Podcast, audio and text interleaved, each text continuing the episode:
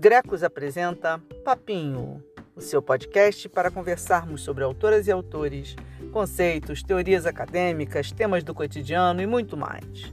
Eu sou Ana N, coordenadora do Grupo de Estudos sobre Comunicação, Cultura e Sociedade, professora da Universidade Federal Fluminense e começo agora mais um papinho semanal com vocês.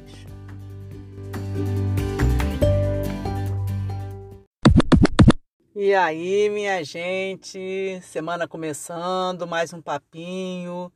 Pelos retornos maravilhosos que eu venho recebendo, que aliás agradeço muito, vocês estão até que gostando dessa conversinha, né? Sobre teoria e essas coisas todas que eu estou trazendo. Que bom, fico muito feliz, tá? Obrigada mesmo pelos retornos, me animam muito a seguir adiante. Então vamos que vamos. E hoje o papinho é sobre o filósofo marxista, historiador, jornalista, crítico literário pensador guerreiro, o amado Antônio Gramsci, italiano, aquariano, pensava muito à frente do seu tempo, né? O signo que cai perfeitamente é esse. Gramsci foi um militante socialista, intelectual fundador do Partido Comunista Italiano, jornalista atuante e ativista político, inclusive sendo eleito deputado. Foi perseguido, foi preso pela polícia fascista de Mussolini, tendo amargado um longo período na prisão, né, de 1926 a 1934, que lhe custou muito em termos de saúde. Ele faleceu, inclusive, logo depois que ele foi libertado condicionalmente. Esses longos anos de prisão não arrefeceram seu ânimo intelectual, não. E mesmo naquelas condições perversas e insalubres, produziu suas anotações sobre os mais diversos temas, né? reunidos nos cadernos do cárcere, que caramba, totalizaram quase 3 mil páginas, além das cartas do cárcere que ele escreveu, né? Daí a gente vê o tamanho da magnitude do esforço desse homem. Vamos papear hoje sobre o conceito de hegemonia e o papel que o consenso tem na sua conformação. São conceitos centrais na teoria política gramsciana e na sua formulação sobre o Estado integral ou Estado ampliado. Eu vou falar disso com calma. Como a produção discursiva é central nessa teoria, como a gente vai ver, a gente vai fazer a ponte com alguns estudos e questões sobre o discurso midiático contemporâneo, né? E o papel que esse discurso tem na produção do consenso. E também sobre as disputas em torno do seu controle e sentido, tá? A gente vai partir de Gramsci, passear por outros autores e teorias para nossa abordagem crítica de mídia de hoje. Vai ser bonito. Vem, gente. Vem, vem. Parênteses, pega a visão.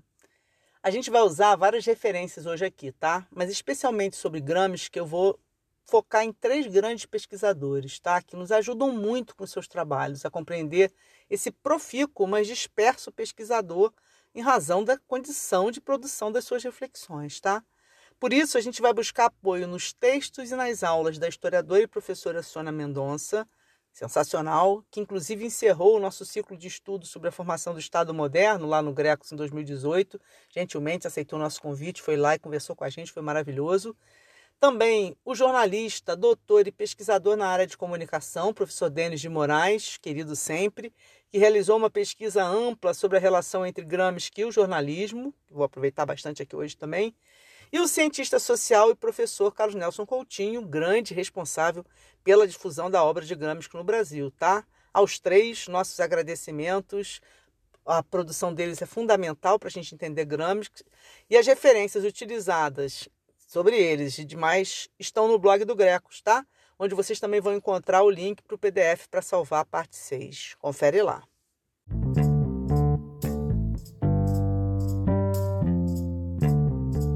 Gramsci parte de diversos pensadores que já teorizavam sobre o Estado, Maquiavel, Marx, Lenin, e dialoga com outros teóricos do seu tempo, por exemplo, Mosca e Pareto, também italianos, que eram defensores da teoria das elites, tá? Com alguns ele vai concordar, com outros ele vai discordar, criar contraposições, enfim, é um diálogo, tá? A partir disso e de sua própria vivência como militante, jornalista, pesquisador, político e infelizmente encarcerado né, pelo Estado fascista, ele vai elaborar sua brilhante e original teoria do Estado, que vai ser influência depois para diversos pensadores, tá? E é ela que a gente vai começar a explicar a partir de agora. Para Gramsci, o Estado é uma instituição central nos projetos de poder numa sociedade de classes dentro da historicização da modernidade ocidental. A conquista do Estado, a disputa pelo seu controle e sua utilização é parte da arena em que se desenvolve a luta de classes para ele. O Estado pode ser tomado pela força ou pelo voto, mas sua conquista envolve não só a posse desse Estado, mas a sua manutenção, a busca por legitimidade e sustentação para que aquele projeto político continue vigorando. Daí vem a teoria do Estado integral, como chamou o próprio Gramsci, ou a teoria do Estado ampliado, como vão denominar essa teoria os que vão estudar o pensamento gramsciano. Para Gramsci, o Estado compreende a sociedade política no sentido estrito do termo, mas vai além dela. O que seria a sociedade política? O Estado-governo, o Estado-política, como diz Sônia Mendonça, né? o Estado como instituição política, com seus aparatos repressivos, militares, policialescos, burocráticos, judiciários e também ideológicos, né? um lugar combinado de força e ideologia, mas no qual os instrumentos de coerção de força são fundamentais. Mas para ele, o Estado não compreende só a instituição política estrito senso, também envolve o extra-Estado, o governo, né? que seria a sociedade civil. Porque, para conquistar a legitimidade que sustentará seu projeto político de poder, um grupo que esteja no comando do Estado-governo precisa ser capaz de produzir consenso. E para isso, é fundamental a utilização dos aparelhos privados de hegemonia, que é onde se está disputando a cultura, a produção simbólica da realidade, os sistemas de representação, os imaginários, as ideologias, ou aquilo que se convencionou chamar de opinião pública, mas que Bourdieu nos lembra que se trata de uma opinião hegemônica produzida e difundida pelas camadas dominantes. Né? Bourdieu vai dizer que a opinião pública não existe.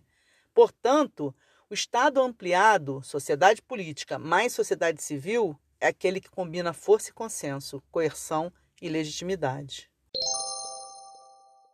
Parênteses mitológico-político. É importante realçar que Gramsci não toma essas categorias, força e consenso, de forma binária. Tem isso não. Elas não pertencem exclusivamente a um campo ou outro. Tipo assim, sociedade política, lugar de força, sociedade civil, lugar de consenso. Não. Elas se encontram misturadas em um jogo dialético de disputas e correlações de força. Pois, já que ele está falando de um Estado ampliado, integral, isso se dá porque a combinação das duas esferas é que envolve o jogo de coerção e legitimidade.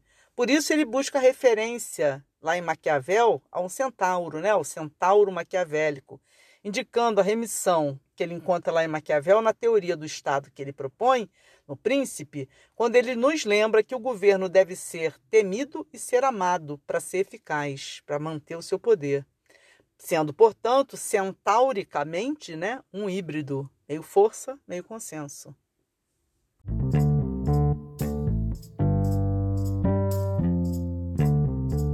E que aparelhos privados de hegemonia estão formando a sociedade civil e o Estado ampliado para ele? As igrejas, no Estado laico, né? as associações diversas, ele vai estudar, por exemplo, o Rotary, né? família, escolas, sindicatos, partidos, imprensa, campo das artes, enfim. Nesses campos não pertencentes à sociedade política estrito senso, também se disputa o poder e o Estado, através do quê? Da disputa discursiva, simbólica, cultural. Parênteses, memória do Grecos. Em 2016, meu querido amigo Kioma Oliveira, na época mestre pelo PPCult, hoje já quase doutor pelo IPU, me propôs da gente ler e estudar um pouco mais sobre Gramsci lá no grupo de estudos, né, lá no Greco. Eu respondi ok. Mas eu falei assim, só que antes a gente precisa ler Maquiavel, porque começa lá. E aí ele topou, e o grupo também. E desse início com Maquiavel até chegar a Gramsci, com o encerramento, com a presença da querida e maravilhosa Sônia Mendonça, né, como eu já citei aqui, foram dois anos lendo muitos textos sobre a concepção do Estado na modernidade ocidental. A gente passou por Thomas More, Hobbes, Locke, Rousseau, Tocqueville, Rosa Luxemburgo, Durkheim, Marx, Weber, Lenin e muitos outros, tá? Coisa pra caramba. Foi um baita curso de formação geral em teoria do Estado de 2016 a 2018 e quem quiser as indicações bibliográficas, encontra tudo lá no site do Grecos, né? Coloquei o link nas referências desse papinho, que estão lá no post do blog do Grecos. Confere lá, gente, vale a pena. Valeu, Kiki. Foi uma ideia provocadora, custou, a gente até comemorou quando chegou no final, mas valeu, né? A gente entendeu melhor Gramsci.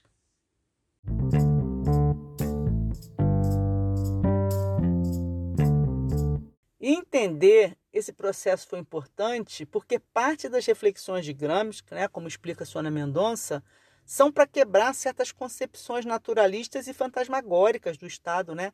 como se ele fosse uma entidade com vida própria, que pairasse sobre a sociedade. Ao contrário, Gramsci vai argumentar e mostrar, a partir inclusive de Marx, o caráter histórico, dialético, construído e disputado do Estado pelas instituições políticas e civis. Como eu expliquei anteriormente, além de tomar o poder, o grupo dominante na concepção de Gramsci precisa conseguir se manter neste lugar. E para ele isso não é simples, porque a tomada do poder e sua manutenção acontecem a partir da conformação de blocos históricos, que são alianças de grupos e suas instituições para ocuparem o Estado que, como o próprio nome diz, não são eternas. Um bloco histórico não é estático. Por ser histórico, são construídos em relações desiguais de força, em correlações de força e em disputas que podem mudar de acordo com as conjunturas e que, portanto, estão sob situações de equilíbrio instável, que podem se alterar de acordo com as disputas e que, em situações de crise, essa instabilidade se acentua e é o que permite as mudanças, porque na instabilidade, na crise, que o processo histórico se desenvolve e você tem a dialética e você tem a possibilidade da transformação da realidade social. Parênteses afetivo. Eu amo tanto esses conceitos gramscianos, eles são tão ricos, tão complexos e são bonitos também, né?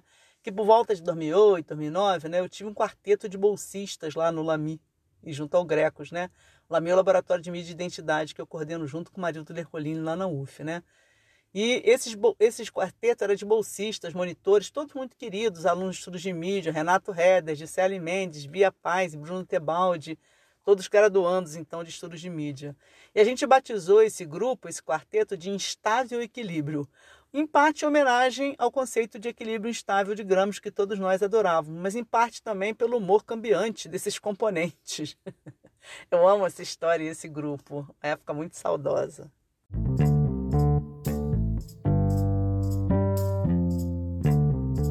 Voltando a Gramsci, eu vou destacar alguns pontos em torno da teoria do Estado ampliado que eu já trouxe até aqui. Primeiro, com essa concepção, ele desnaturaliza a ideia de um Estado que tem autonomia própria e que paira sobre os sujeitos. Segundo, ele nos lembra que há sempre disputa e o Estado é onde pelo que se luta na arena das lutas de classe.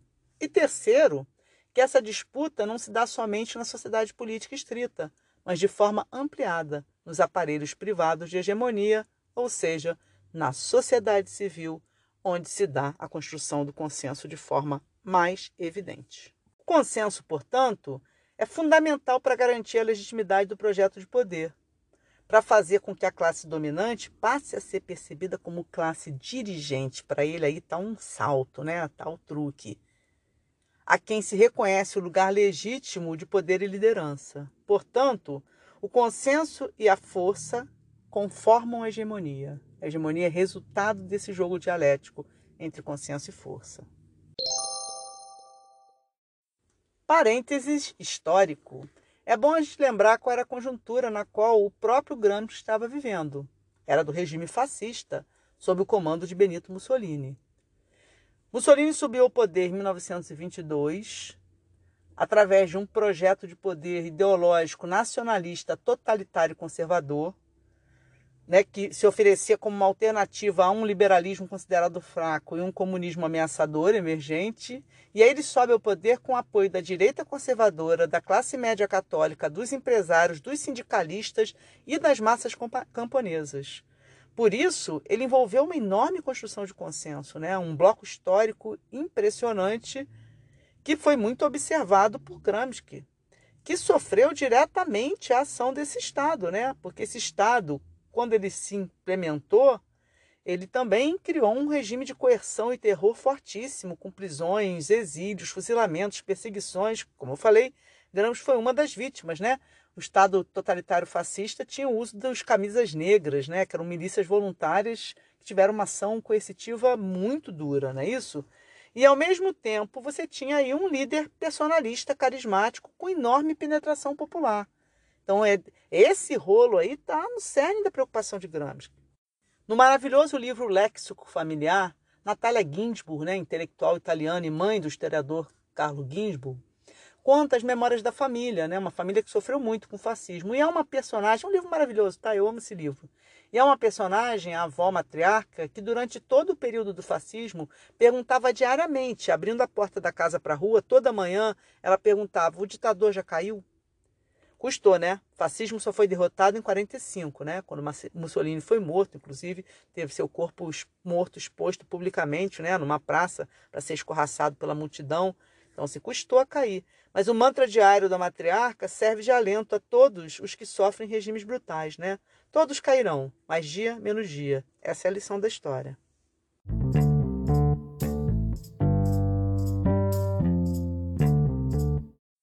Hegemonia é, portanto, conceito-chave em Gramsci. Falei bastante disso no chazinho com Gramsci, explorei bem a ideia de consenso. Vale ver o episódio, tá lá no canal do Grecos no YouTube, tá? E a hegemonia é conformada nessa combinação de força e consenso. O que, que se trata a hegemonia? Né? De uma dominação tão poderosa, tão intensa, ao mesmo tempo sutil, difusa, complexa, que gera uma ilusão de homogeneidade, ou seja, de consenso, como se todos que estivessem submetidos a essa hegemonia partilhassem um pensamento único, né? uma forma única de pensar e viver, uma concordância geral sobre isso. Mas para ele, isso obviamente não corresponde à realidade, pois a, a toda hegemonia corresponde uma contra-hegemonia. Ou seja, existem formas dissonantes, contraditórias, de pensar e de agir, resistências, oposições, alternativas. E, mais uma vez, isso precisa ser compreendido não de forma dualista, mas dialética, porque a concepção de Estado ampliado de Gramsci envolve também as disputas, os dissensos, as tensões, as contra-hegemonias. Parênteses, pequena treta.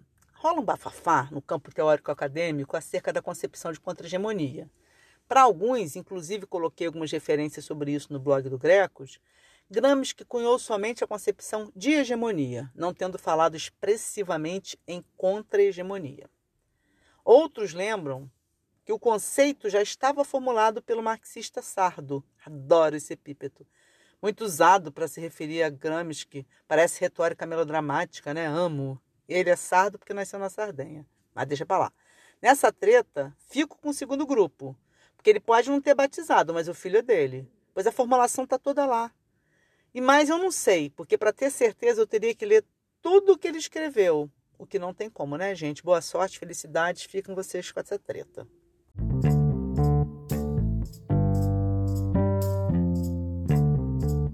importa mesmo é que Gramsci nos lembra que para constituir hegemonia você precisa de força e consenso.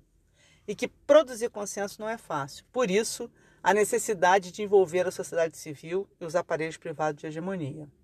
E que a toda hegemonia corresponde uma contra-hegemonia, ou seja, estamos frente a uma arena de disputas pelo direito de significar, como falou Bakhtin a respeito do signo. Porque agora a gente chegou num ponto central da nossa conversinha de hoje aqui, do papinho de hoje. A disputa é também no campo dos signos, da produção de significados, das ações sociais significativas, do campo do simbólico, logo, do âmbito da cultura. Parênteses, pega a visão. Cultura, minha gente, é categoria polissêmica escorregadia danada. Tem muitos significados, historicamente também em disputa. Etimologicamente significa cuidado, cultivo, veio de agricultura, puericultura, culto aos deuses, cultura da terra, cultivo da terra, até que por volta do século XVIII esses conceitos foram apropriados pelos românticos. Cultura virou sinônimo de modo de vida, costumes, produtos e práticas característicos de um grupo, e também pelos iluministas, que pegaram a palavra cultura e aplicaram a algo como capital de conhecimento e referências acumuladas pelos sujeitos através de processos formativos, que então podem ser classificados como mais cultos ou incultos. Duas concepções históricas totalmente diferentes, só para mostrar como os significados de cultura variam e são objetos de disputas. Dou cursos inteiros sobre isso. Aqui só estou colocando esse parênteses breve para vocês ficarem ligados, entenderem que o que Gramsci fala sobre cultura não é nenhuma das duas coisas que eu falei acima, é uma outra coisa, tá? Fica ligado aí, minha gente.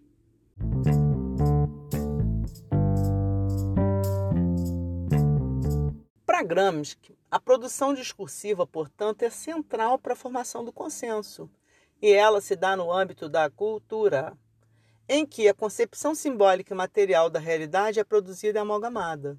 Portanto, os aparelhos privados de hegemonia, mais fortemente ligados à produção discursiva, merecem atenção especial na teoria de Gramsci, o senso comum, as superstições, a literatura, as religiões, as esferas pedagógicas, a imprensa, dentre outros, tá? Todas são esferas de produção de significado que vão influenciar fortemente as opiniões e a produção de consenso funcionando, como ele vai dizer, como partidos. Vou explicar isso com calma.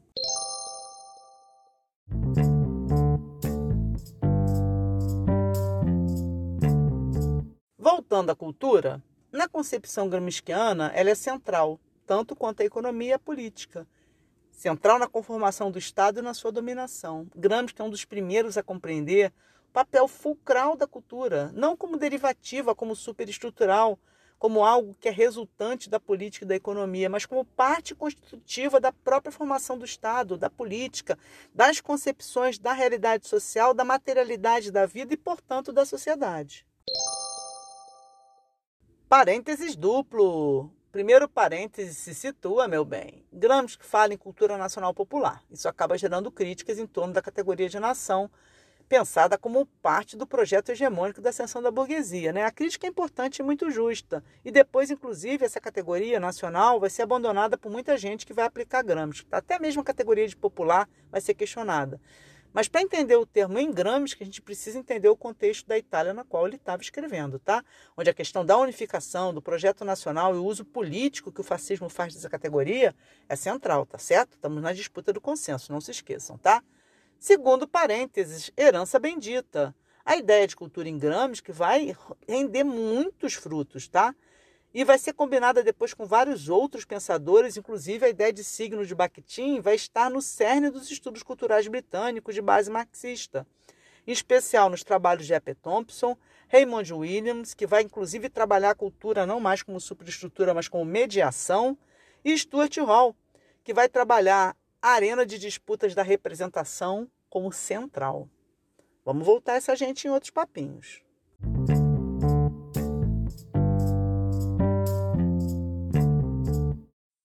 A importância da cultura como produção simbólica e material é muito clara na concepção teórica de Gramsci, portanto, é fundamental o controle para ele da produção discursiva. Não à toa, como mostra Denis de Moraes, foi intensa a produção de Gramsci como jornalista, mostrando a importância que ele dá à figura do intelectual, que é aquele que elabora, enuncia e controla a produção discursiva do grupo político a que pertence. Para Gramsci, que todo grupo, para participar ativamente do bloco histórico em torno do poder, precisa ter seus próprios intelectuais, aquilo que ele chama de intelectuais orgânicos. Ele vai fazer uma série de distinções entre os intelectuais tradicionais e orgânicos. Não vou explorar aqui porque não vai dar tempo, tá? E vai nos lembrar, inclusive, em contraposição às teorias das elites, que todo ser humano é um ser que faz e que pensa. Portanto, todo homem, todo sujeito pode ocupar o lugar de intelectual orgânico, que é exatamente aquele que vai ajudar a organizar politicamente o seu próprio grupo. Para saber mais sobre isso, o trabalho do Carlos Nelson Coutinho é central, indico e está lá nas referências. Parênteses, fica ligado. Então, gente, o professor Denis de Moraes fez uma pesquisa muito legal, Gramsci que é a imprensa, jornalismo, hegemonia e contra-hegemonia, em que ele mostra a imersão de Gramsci no campo do jornalismo, inclusive tendo desistido do curso de letras, embora ele tenha continuado fascinado pelos estudos linguísticos e literários, para atuar diretamente como jornalista. Tá? Do seu primeiro texto, publicado em 1910, até ser preso em 1926, ele publicou a inacreditável soma de 1.700 artigos, o Denis conta isso. Fundou jornais tá, que foram fundamentais para o movimento socialista e comunista na Itália. Um jornal que ele editou de 1919 a 1924 é L'Ordine Novo, que, cujo slogan era Dizer a Verdade é Revolucionário, tá? um jornal de enorme impacto. E a partir de 24, 1924, ele edita La Unità, e aí o papel dele é importantíssimo, tá? O seu compromisso com as lutas sociais, seu arti seus artigos voltados para a renovação política, partidária e cultural, o Denis vai falando exatamente sobre isso, tá? Vou citar um texto de uma carta que ele mandou para a cunhada em 1931, que está citada pelo Denis. Está abrindo aspas. Nunca fui jornalista de profissão, que vende sua pena para quem paga melhor e deve continuamente mentir, porque a mentira faz parte de suas qualificações. Fui jornalista absolutamente livre, sempre de uma só opinião e nunca tive de esconder minhas profundas convicções para agradar a patrões ou prepostos. Então, pô, fechando as aspas, ele fez do jornalismo, diz Denis, o principal veículo para o exercício das críticas. Sua busca era atingir estudantes, intelectuais, operários, uma experiência forte de união entre pensamento e ação, tá?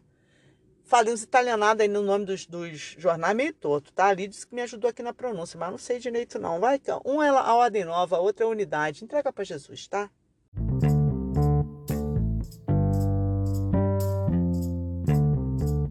Da mesma forma que Gramsci deu muita atenção à imprensa e o povo lá dos estudos culturais britânicos, a partir de Gramsci, investigou a televisão, a propaganda, a literatura, além do próprio jornalismo, a gente pode, no presente, tentar compreender as disputas discursivas e a formação de consenso né, em múltiplas produções midiáticas que de certa forma foi o que a gente procurou fazer quando a gente estudou a literatura infanto-juvenil e as séries para pensar ansiedade e afeto como parte da pedagogia para o capital, né? Escuta lá, tá lá no papinho 5, papinho anterior. A gente tem, portanto, inúmeros objetos para investigar, são diversos estudos que vão trabalhar a questão da mídia e do consenso, não é isso? Bem como as disputas em torno das questões da hegemonia e contra-hegemonia. Eu, para esse papinho, escolhi seis pontos para abordar vai ajudar na aula. É um sistema classificatório didático, tá? Criei para fins didáticos, não tem pretensão totalizadora. Poderia ir para outros caminhos, escolhi esses, tá? Quem quiser completar, pensar outros, abrir, fica à vontade, tá? Mundo livre, vida que segue.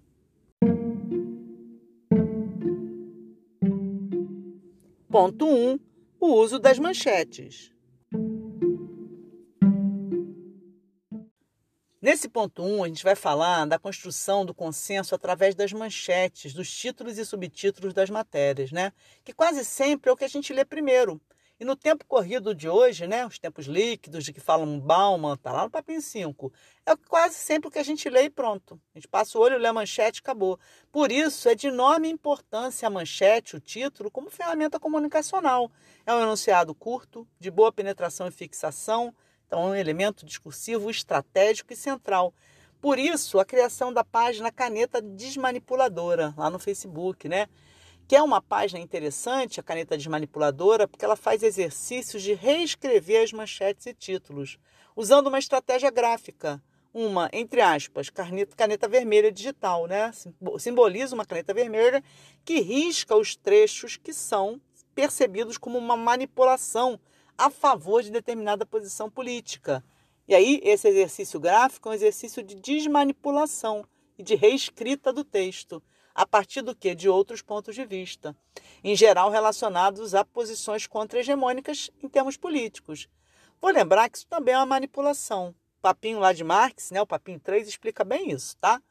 Mas expressa a luta pelo e no discurso, como fala Foucault. Tem um cozinhando com Foucault que também ajuda muito a entender, tá? Então você está disputando pelo e no discurso a formação do consenso. Então a caneta desmanipuladora faz bem esse papel de mostrar a ação política da mídia e como que você também pode desmanipular, entre aspas, ou manipular para outro lado, propondo aí uma disputa no campo da sematização. Parênteses, pesquisa na balbúrdia. Então, ao contrário do que certas pessoas afirmam por aí, a gente pesquisa muito na universidade, né? Aliás, isso também valia uma investigação sobre disputas pelo consenso, né? A ideia de que a universidade é balbúrdia, manipulação, antro de drogas, essas coisas, versus a ideia de que é um local de pluralidade, de conhecimento, de estudo, de pesquisa, de extensão, né? Produção séria e comprometida de conhecimento, tá? Quem interessa? As disputas políticas por essas duas posições. Era bom a gente pesquisar, mas deixa para lá. Bom, então a gente estabeleceu uma parceria, UF Faetec, junto à ETEAB, né, que é a Escola Adolfo Bloch, e aí eu e a professora Lídice Guerreiro, de Sociologia, a gente está orientando um bolsista de iniciação científica, ensino médio, o Pedro Cavalcante, e a gente produziu uma reflexão muito bacana sobre territorialidade e produção discursiva da exclusão. Dentro da metodologia que a gente propôs, Fizemos leituras, discussões, elaboramos um sistema de coleta e criação de um banco de dados com matérias jornalísticas sobre territórios, cidade do Rio de Janeiro, meios de transporte, práticas de circulação e deslocamento, enfim. A partir disso tudo, a gente realizou uma oficina de caneta desmanipuladora, a partir da metodologia lá da, da página do Facebook, né? Fizemos isso com alunos e professores da FAETEC e nos exercícios que a gente propôs, a partir dos exemplos que o Pedro levou, ficou visível a manipulação dos títulos e manchetes por parte dos jornais a favor das empresas de transporte do Estado repressivo. É isso? Bom, eu vou indicar uma série de textos sobre caneta desmanipuladora para vocês darem uma lida lá no blog do Grecos, especialmente o trabalho da Maria Cristina Amaral, que estudou o tema no programa de pós-graduação de mídia cotidiano da UF.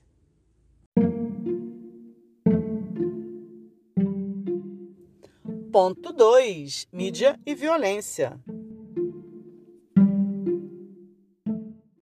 Nesse segundo ponto, eu estou propondo que a gente pense a produção discursiva da mídia sobre violência. Como eu mostrei no Papinho 5, medo é questão central na sociedade contemporânea. E a questão da violência é objeto de preocupação extrema. E como eu vou mostrar em futuros papinhos, também mercadoria espetacular. Assim, nossa mídia, em especial jornalística, reserva espaço especial para a narrativa acerca das práticas e atos violentos no seu sentido físico. Eu vou propor aqui algumas abordagens, ou seja, alguns olhares, alguns cortes, para a gente pensar essa questão. Primeiro, corte de gênero. Eu estou perguntando aqui para vocês se o tratamento dado às vítimas de violência, né, no, nas narrativas jornalísticas de violência contra mulheres e LGBTQ, que são grupos submetidos a situações coloniais de opressão, eu pergunto, na narrativa sobre essa violência, qual é o papel reservado às vítimas e aos acusados? Quem é culpabilizado? Quem tem um comportamento atenuado? São perguntas que eu estou fazendo aqui. Principalmente quando os agressores são homens brancos de classe média, qual o tratamento reservado a eles? Tá? Então, acho que esse é um primeiro campo semântico para a gente discutir e se colocar para pensar aqui. O segundo campo que eu estou propondo tem a ver com corte de raça, racializado, né? Mesma coisa que eu perguntei em relação à violência de gênero, não é certo? Há um silenciamento e uma perda de sentido histórico quando a gente pensa nos assassinatos de jovens negros. Como é que é a cobertura sobre isso, tá? Você tem uma desconfiança em relação à vítima? O enquadramento em termos de tratamento é igualitário? A voz das autoridades tem o mesmo peso que a voz das vítimas, suas famílias, dos direitos humanos, dos institutos diversos? Como é que é isso? Como é que se constrói, não é isso? Como é que fica aí a questão do estigma, do preconceito em relação a essa, essa categoria social, jovens negros? Quando eles são classificados, eles são pré-julgados, a quem se aplica o termo traficante? A um jovem negro ou a um jovem branco? Bandidos, marginais, não é isso? Quando a mídia se depara com uma situação de extrema violência ou injustiça no judiciário, na polícia, uma quebra do papel social reservado a essas instituições, como ela se comporta? Ela é uma mídia chapa branca, ela é subserviente? Não é isso? Ou ela contesta, ela critica, ela questiona? Ou ela funciona como uma superestrutura, um partido, um aparelho privado de hegemonia, pensando nos múltiplos né, possibilidades em relação a isso? O terceiro corte que eu proponho é o corte de classe. E aí? Vamos nos perguntar também. Aqui no Brasil, inclusive, o corte de classe muito atravessado pela questão racial, pela questão da estrutura brasileira, tá certo? Como é que se pensa as, o papel reservado na narrativa midiática aos pobres? Não é isso? Eles são tidos como o quê? Classes perigosas? Sujeitos que oferecem perigo? Como se pensa a questão da desconfiança, da paranoia urbana, ok? Por exemplo, como é que se trata na mídia a questão dos rolezinhos em shoppings, na praia, e as medidas, por exemplo, em torno da questão do uso do acesso à praia? Como isso é, como isso é retratado, como isso é narrado? Você tem aí uma mixofilia ou uma mixofobia, como o Bauman vai falar? Você está valorizando os enclaves ou você está querendo democratizar o acesso à cidade? Os estereótipos, as formas de vestir, de falar, de se comportar, tem algum tipo de referência sobre elas de maneira a culpabilizar previamente determinados sujeitos? São perguntas que eu estou colocando para a gente pensando aqui sobre as narrativas midiáticas da questão da violência. O quarto eixo que eu proponho aí para a gente pensar essa relação de mídia com violência é o da memória, né? As relações de enquadramento e ancoragem. Tem aí o Raubá, tem os textos do Moscovici, eu fiz, tem umas Denise Jodelet para pensar isso aí, né? Como é que você cria uma cadeia de referências fazendo com que casos isolados acabem gerando uma sensação ou uma ideia de sequenciamento, gerando uma interpretação de que aquilo faz parte de um todo, né? gerando inclusive um pânico coletivo. Né? Por exemplo, tem estudos sobre bala perdida, sobre facadas, sobre os menores perigosos, que vão mostrando como casos que poderiam ser lidos isoladamente, quando são alocados numa forma ancorada, enquadrada, sequencial, acabam gerando uma ideia de que você tem um pânico coletivo em relação a determinados sujeitos. Vale a pena investigar isso também. Tem estudo sobre isso, já vou referenciar vários. Parênteses, te dou bibliografia. Cara, tem muito trabalho bom sobre a relação mídia e produção discursiva sobre violência, tá? Indico os trabalhos de Paula Lacerda, Luciana Ribeiro, Viviane Laprovita, Daniele Brasiliense, Letícia Mateus, Wilson Borges, Ana Luísa Vasconcelos, Paola Tomás, Nícia Carvalho, dentre muitos outros, né? Indico também o Cozinhando com o Povo da Memória, tá lá no canal do Grecos. Tem muito trabalho bacana, né? Selecionei alguns. Eu sei que eu estou deixando muitos outros de lado, de fora, em razão, inclusive, dos limites de tempo aqui do Papinho mas é um campo de pesquisa de grande riqueza. Vale a pena procurar outras referências, tá? Fica a dica aí. Ponto 3. Discurso científico. Nesse terceiro ponto, a gente quer pensar como a criação de consenso na mídia em torno do discurso científico é importante nesse momento que a gente está vivendo. Eu incorporei isso a pedido da aluna Malu, queridona de Procult, mas já vinha pensando isso para a gente refletir sobre isso durante a Covid-19, em que as disputas discursivas têm impactos diretos sobre a vida e a morte das pessoas. Porque, de um lado, você tem discursos que defendem o uso de máscaras, distanciamento social, de se evitar aglomerações, discursos que são defendidos mais fortemente pelo grosso dos especialistas e instituições no campo da ciência e da saúde, que afirmam que não existe remédio eficaz contra a Covid de forma genérica e que só mesmo quando você tiver a vacina você vai poder voltar a um estado aparente de normalidade. Nessa concepção, vida vale mais do que tudo, inclusive do que a economia. De outro lado, você tem discursos que desautorizam a ciência e suas medidas, tá? Em parte, você tem alguns especialistas que estão compactuando com esse outro discurso, mas a maior parte é um discurso anticientificista mesmo, sem base nenhuma, tá? Resultando no aumento do número de contaminações e de mortes. Esse discurso opera num aparente dilema entre saúde e economia, portanto, a vida vale menos do que o dinheiro, tá? No meio disso tudo, no meio desse rolo, está a mídia. Como é que a mídia vai trabalhar isso? Acho que essa é uma questão que a gente tem que se perguntar. E onde essa disputa se dá? Essa disputa sobre o discurso cientificista. Primeiro, na esfera da circulação das informações científicas estrito senso. Fóruns, sites, redes, páginas especializadas. Segundo, na grande mídia, que se apoia no sistema de especialistas para validar suas informações, mas muitas vezes não se aprofunda, coloca em pé de igualdade estudos embasados e opiniões e que muitas vezes acaba enviesando a informação a favor do mercado e do poder instituído. E também na esfera das mídias alternativas, desde as redes sociais privadas, né, particulares, em que os sujeitos vão trocar informações, vão trocar também boatos, mentiras, fake news, memes, essa loucura, e numa imprensa não hegemônica que vai tentar exatamente buscar aquilo que não está sendo dito na mídia hegemônica, tá? A gente pode pensar essas questões e disputas também em pautas sobre meio ambiente, aquecimento global, crescimento urbano, projetos de intervenção nas espacialidades. Todas essas pautas são problemáticas e os discursos cientificistas, né, dos especialistas, sua aprovação ou negação tem um papel fundamental na produção do consenso. Indico para quem tiver interesse a dissertação de Lídice Guerriero sobre o Comperge e a dissertação de Carol Zócoli sobre o cientificismo na grande mídia. Dois ótimos trabalhos. Parênteses, te dou profecia. Durkheim dizia lá, em 1913, que a ciência era a nova religião, pois a crença na verdade por ela proferida dependia da autoridade moral do cientista para ser acreditável, para ser crível. Cara, foi profético pra caramba, né? Porque quando a gente pensa na crise representativa da ciência hoje, no momento em que terraplanismo, movimento antivacina, descrença na educação e perda da autoridade e legitimidade dos especialistas, esse fenômeno está ganhando força, a gente pensa no risco que isso traz para o campo do conhecimento. Porque se é verdade que um dos ganhos da modernidade foi sua reflexividade de centramento, isso foi muito legal, porque isso trouxe renovação e contestação dos dogmas estabelecidos. Ao mesmo tempo, isso abriu uma brecha para oportunismos e relativizações perigosas. É a tal da luta, minha gente. Não é fácil, não.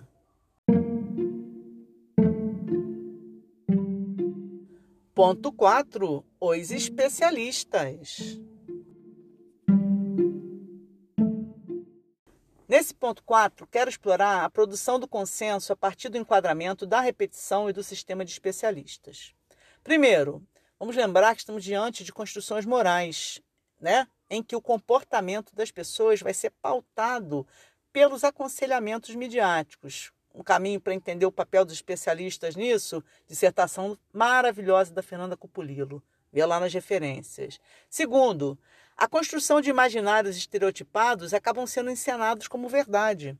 Né? Temos aí dois trabalhos que eu gostaria que vocês lessem, se vocês quiserem, sobre a região da Amazônia, a tese da Vânia Torres, em que ela vai mostrando como que você vai estereotipando a representação telejornalística sobre a região. E a questão da favela, né? quase sempre alvo de diversos estereótipos, eu sugiro o trabalho da Jordana Belo, lá do PP Cult, tá?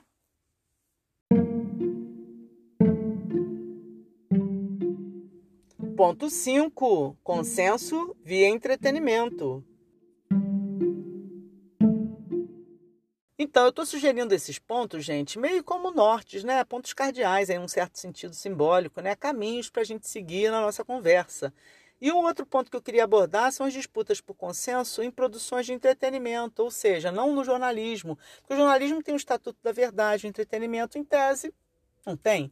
Então, como é que você produz consenso usando as novelas, programas de auditório, as séries, os filmes, né? uma pedagogia diluída para o consenso? Quero discutir isso com vocês.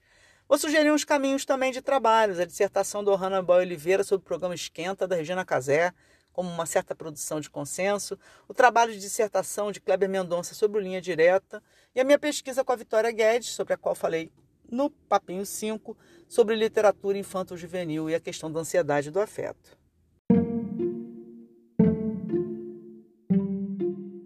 Ponto 6. Disputas contra-hegemônicas. Bom, no ponto 6, eu quero falar das disputas em torno dos usos das mídias para a produção do consenso, tá? Entendendo que a gente está no campo das disputas, nada está dado. Então, como é que você usa a mídia para produzir consensos contra-hegemônicos? No rolo. Bom, eu sugiro a dissertação do Bruno Pacheco sobre o mídia indígena, ou seja, o uso que determinados sujeitos ligados ao campo dos indígenas no Brasil vão fazer das tecnologias de comunicação e informação para produzir contra-hegemonia. A tese da Flora Demon sobre crimes de competência midiática, outra angulação, não é isso? Em que ela vai buscar crimes em que os sujeitos, tentando evitar o esquecimento, vão cometer crimes infames, tiroteios em escolas, por exemplo, mas vão deixar pacotes midiáticos explicando e subjetivando suas ações de forma a influenciar a recepção e compreensão dos seus atos, tá? Uma tese muito interessante para a gente pensar o uso da mídia para formar um outro tipo de interpretação. O trabalho da Marina Caminha sobre o riso como forma de dissenso de novas possibilidades de compreensão, ao mesmo tempo que pode ser usado o riso para conformar e criar consenso, né? Então, um trabalho muito legal que ela tem sobre retrato falado, por exemplo, programa televisivo. As abordagens midiáticas sobre ocupações, greves, protestos, movimentos sociais, eu sugiro um artigo meu sobre a construção da categoria vândalos. Há vários trabalhos que vão pensar mídias alternativas, o papel da, dos memes, dos deboches, tá? E as etnografias. A etnografia tem um papel importante para desconstruir consenso e desconstruir ideias estereotipadas, tá? Sugiro da Michelle Giovanelli sobre o Ocupa Cairu. E por fim, eu vou sugerir minha própria pesquisa sobre jovens na Baixada Fluminense e os usos que esses jovens vão fazer das ferramentas de comunicação, de novas tecnologias e velhas e novas tecnologias de comunicação e informação para disputar hegemonia, tá? Tem vários artigos, vale mesmo a pena.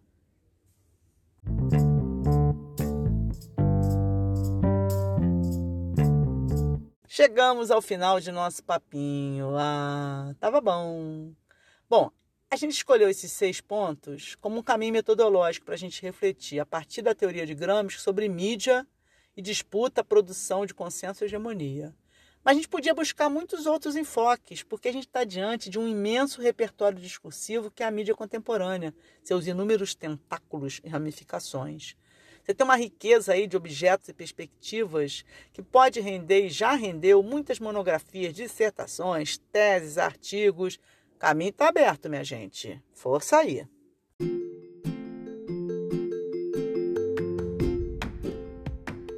Porque Gramsci tinha razão. A política é força e consenso. O Estado é uma relação social, implicando em correlação de forças, em blocos históricos, suportado por equilíbrios instáveis que mudam com as conjunturas que são históricas. Por isso tem dialética, luta, disputas por hegemonia. E a cultura, a produção discursiva dos significados, é central nesse processo. Por isso, mesmo nas condições mais adversas como as que ele passou, onde era inevitável o pessimismo do pensar, Gramsci nunca deixou de acreditar na luta e na possibilidade da mudança, de acreditar no otimismo da vontade de lutar e transformar o mundo. Como a matriarca do livro Lexo Familiar nos ensinou, eu citei ainda há pouco, é preciso esperar e não esmorecer, porque um dia a resposta, ao se abrir a porta, é sim, o fascista já caiu. Porque a vida é fluxo, é dialética, é transformação. Que bom, né?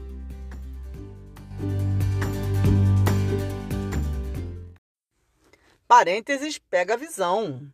Hoje está cheio de parênteses pega visão aqui. É que Gramsci faz a gente ficar muito ligado em coisas que, em geral, a gente naturaliza e nem dá muita importância porque a gente acha que não tem importância política. Mas ele mostra como esses aparelhos privados de hegemonia atuam como partidos, pois agem politicamente mesmo não sendo instituições políticas estrito senso. A querida Maria Alva Barbosa tem um artigo sobre jornalistas como intelectuais tradicionais e o papel da mídia como partido político no Brasil. Muito legal esse artigo. Letícia Mateus, professora da UERJ, tem um trabalho também muito bacana. Ela desenvolve uma pesquisa sobre os salões de beleza para mulheres com aparelhos privados de hegemonia. Ela vai analisar a circulação das revistas que são consumidas nesses espaços. Muito maneiro também. Botei lá na referência os dois. Importante é entender como politicamente a sociedade civil é parte da conformação do Estado e das disputas pelo poder.